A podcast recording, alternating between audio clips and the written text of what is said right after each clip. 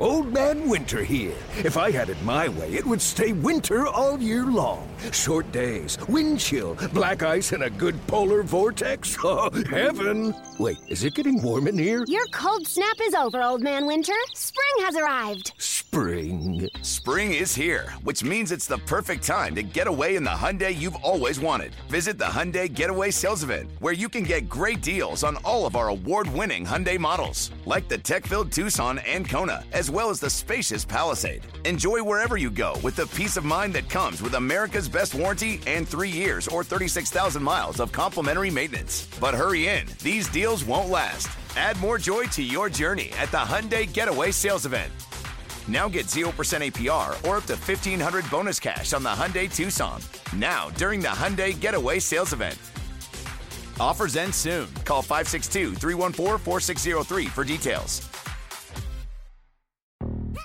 Yo, Trey. Kevin, what's up, man? You know, I've been thinking, what would have happened if the N B A never vetoes the Chris Paul trade to the Lakers and we get C P three in the same backcourt as Kobe in L A? Well, you get a very happy Jack Nicholson, for sure. And the Lakers probably win a bunch more championships. C P three finally gets a ring or two or three, and the Kardashian empire is forever altered. What did you just say? Hey, everybody, I'm Trey Wingo. And I'm Kevin Frazier, and we're teaming up on a new weekly sports podcast from Wondery, Alternate Routes. As former SportsCenter anchors and current sports obsessives, we're consumed by all the what-if questions that make being a sports fan so excruciatingly fun. If you're like us, then you also live and die on the fallout from every drop pass or play call. Each week on Alternate Routes, we'll take a flashpoint in sports, break down what actually happened, then explore every alternate scenario and the ripple effects it would have caused. Follow Alternate Routes on the Wondery app or wherever you get your podcasts. You can listen early and ad-free right now by joining Wondery Plus.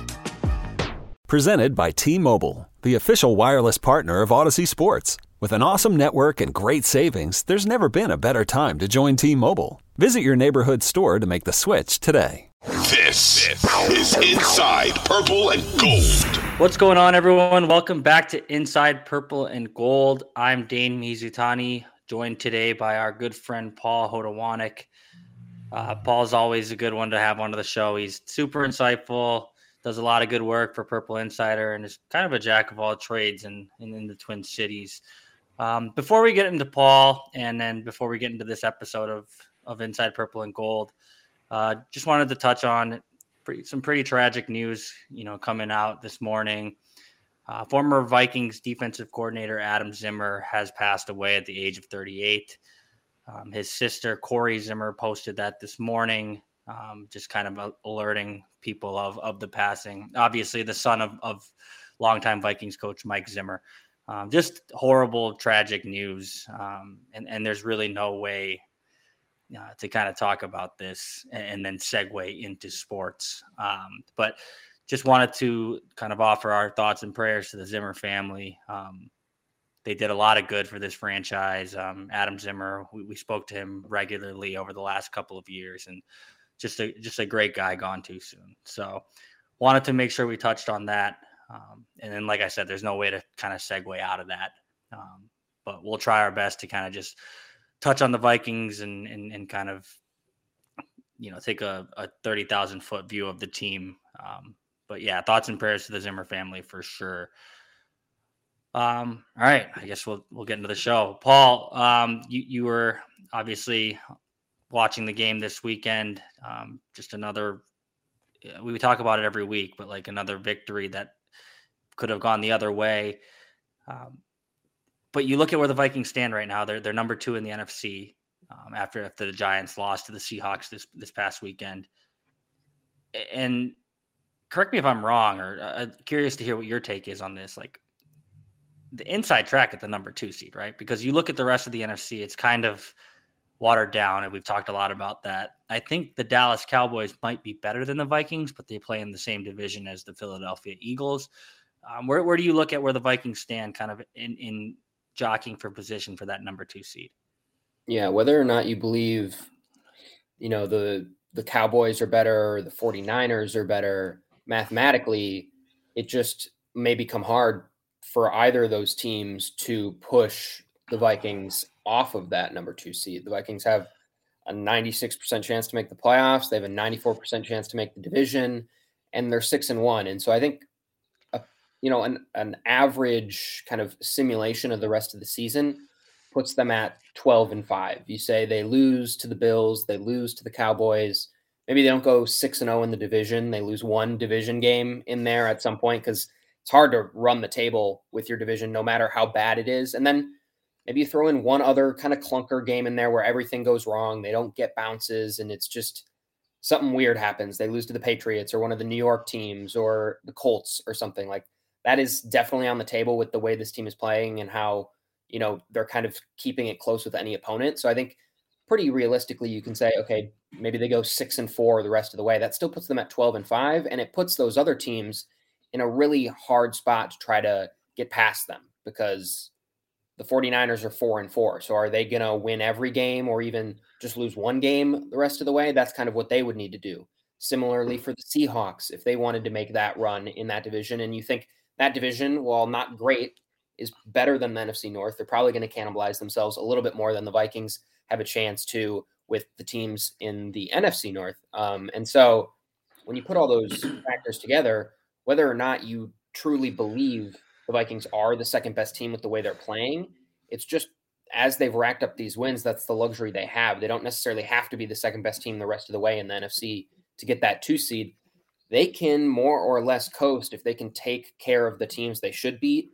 Uh, they can get to that twelve and five mark. And in my head, that doesn't feel like what a number two seed should be, but with the way, with how wide open it is, that's just the reality. So we might go into a scenario in the playoffs where they're the two seed.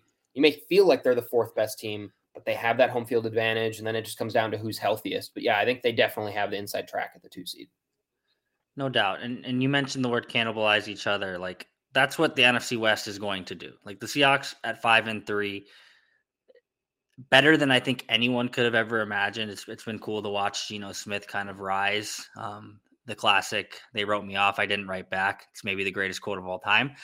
Um, but at five and three, playing a in, in the same division as a four and four 49ers team that is only getting better.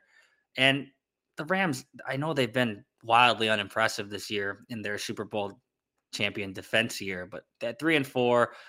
Uh, you know, any given week, I think the Seahawks are probably worse than the Rams, just when you look at that. So that's the N F C West. That that's going to kind of take care of itself. I don't think any team, like you said, can get to twelve and five when they're having to play each other at least a few times the rest of the way.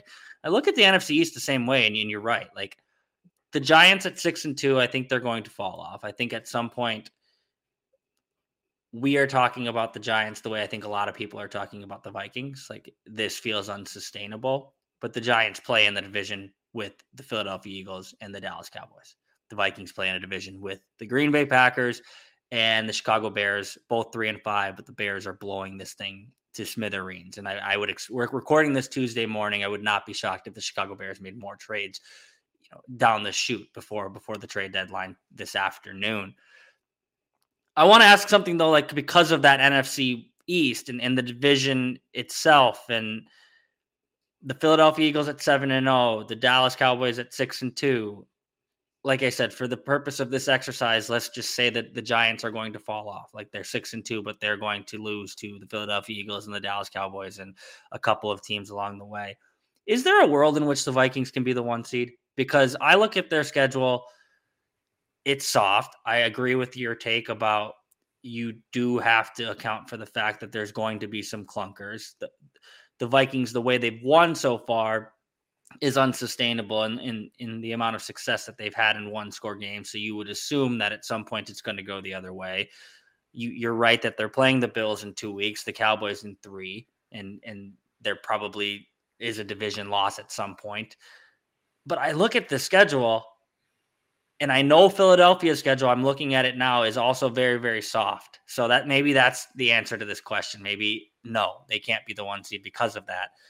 But is there a world in which that Philadelphia stumbles once or twice in the division, the Vikings stay hot and, and win these games? As I ask this question, I look at the schedule and holy crap, like, it's probably unlikely. But yeah. what, what do you think, Paul? Because, yeah, you know, It, it it seems like there is at least a pathway with the Vikings only being one game back at this point. It, there's a pathway if the Vikings can massively improve from where they have been, which again feels weird to say at six and one, but by E P A standards, ex- expected points added per play, they're twelfth on offense, seventeenth on defense. That's a that's a middling average team. That's what the statistics you have if you're at this point four and three, or three and four, or even five and two. That those aren't the underlying characteristics of a team that is normally six and one, and it's not the underlying characteristics of a team like the Eagles, who are right up there and have elite right. units. And so, yeah, it may just come down to the schedule, but more than that, it's just the Vikings have consistently found ways to win. And at this point, it's becoming less of an anomaly and just something that they have continued to show that they can do. They're generating turnovers in these big spots. They're coming up with big stops when they need to. The offense is doing just enough to get them where they need to be. And so I think over the course of a season, that can be sustained a bit, but I think it's still once or twice going to catch up to them. And at that point, even if the Vikings have like three losses, that means the Eagles have to lose at least, what, four games then, because they own the tiebreaker over them. And Correct. Let me just quickly run through the teams the Eagles are going to play. And you tell me where four losses are, because they're playing Houston, Washington, Indianapolis, Green Bay, Tennessee, New York, Chicago, Dallas, New Orleans, and New York. Like, realistically, the only team I see them like where they it's kind of going to be a toss up is that Dallas game way later in the season. Otherwise, you're hoping for a Tennessee miracle where they just kind of continue to figure games out like they have been. You're hoping for a clunker against Green Bay as Green Bay has their backs up against the wall. You're hoping for like Washington to come in and like another division opponent to beat them. Like, you're hoping for all these things, and you need all those things to happen. Plus, you need the Vikings to play phenomenal football the rest of the way. It just, that feels like too many things coming together. And so the one seed for me feels very much out of reach for the Vikings at this point. Yeah, no, the the, the thought exercise was fun for about fifteen seconds until you look at the schedule and realize, yeah, there's not four losses on the schedule. It's, no, and it happened last year. The Eagles were like a bad team. They w- ran the table late in the season to get in the playoffs. And it's like, how are they continuing to play these bad teams? Once again, they do not have a hard schedule coming in. And, and they'll be relatively, it feels like, unproven heading into the playoffs. But all the one seed, everything will go through Philadelphia. As the Vikings saw, that is that is going to be difficult. Um, but I if the Vikings come out of this with a two seed, I don't think anyone will be complaining.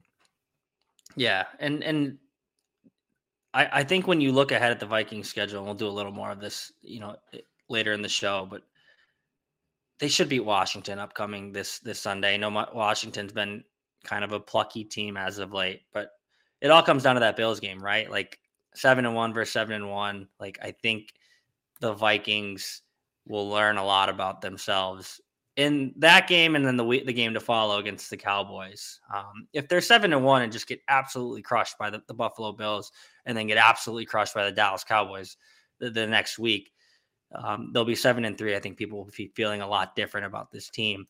But but I think to your point about the number two seed, like that is still well within their reach, even if they drop both of those games upcoming, uh, just because the, the schedule sets up so favorably for them the rest of the way. In theory, on paper. Again, if the Vikings don't improve, they can easily drop any game on any week over the next ten. So it, it's something that, that will be interesting to follow, obviously. Uh, when we come back, we'll talk a little bit more just kind of about this team big picture-wise. Um, obviously, we, we've talked a lot about how they've had fortunate luck with, with injuries so far, and it's uh, finally starting to catch up with them.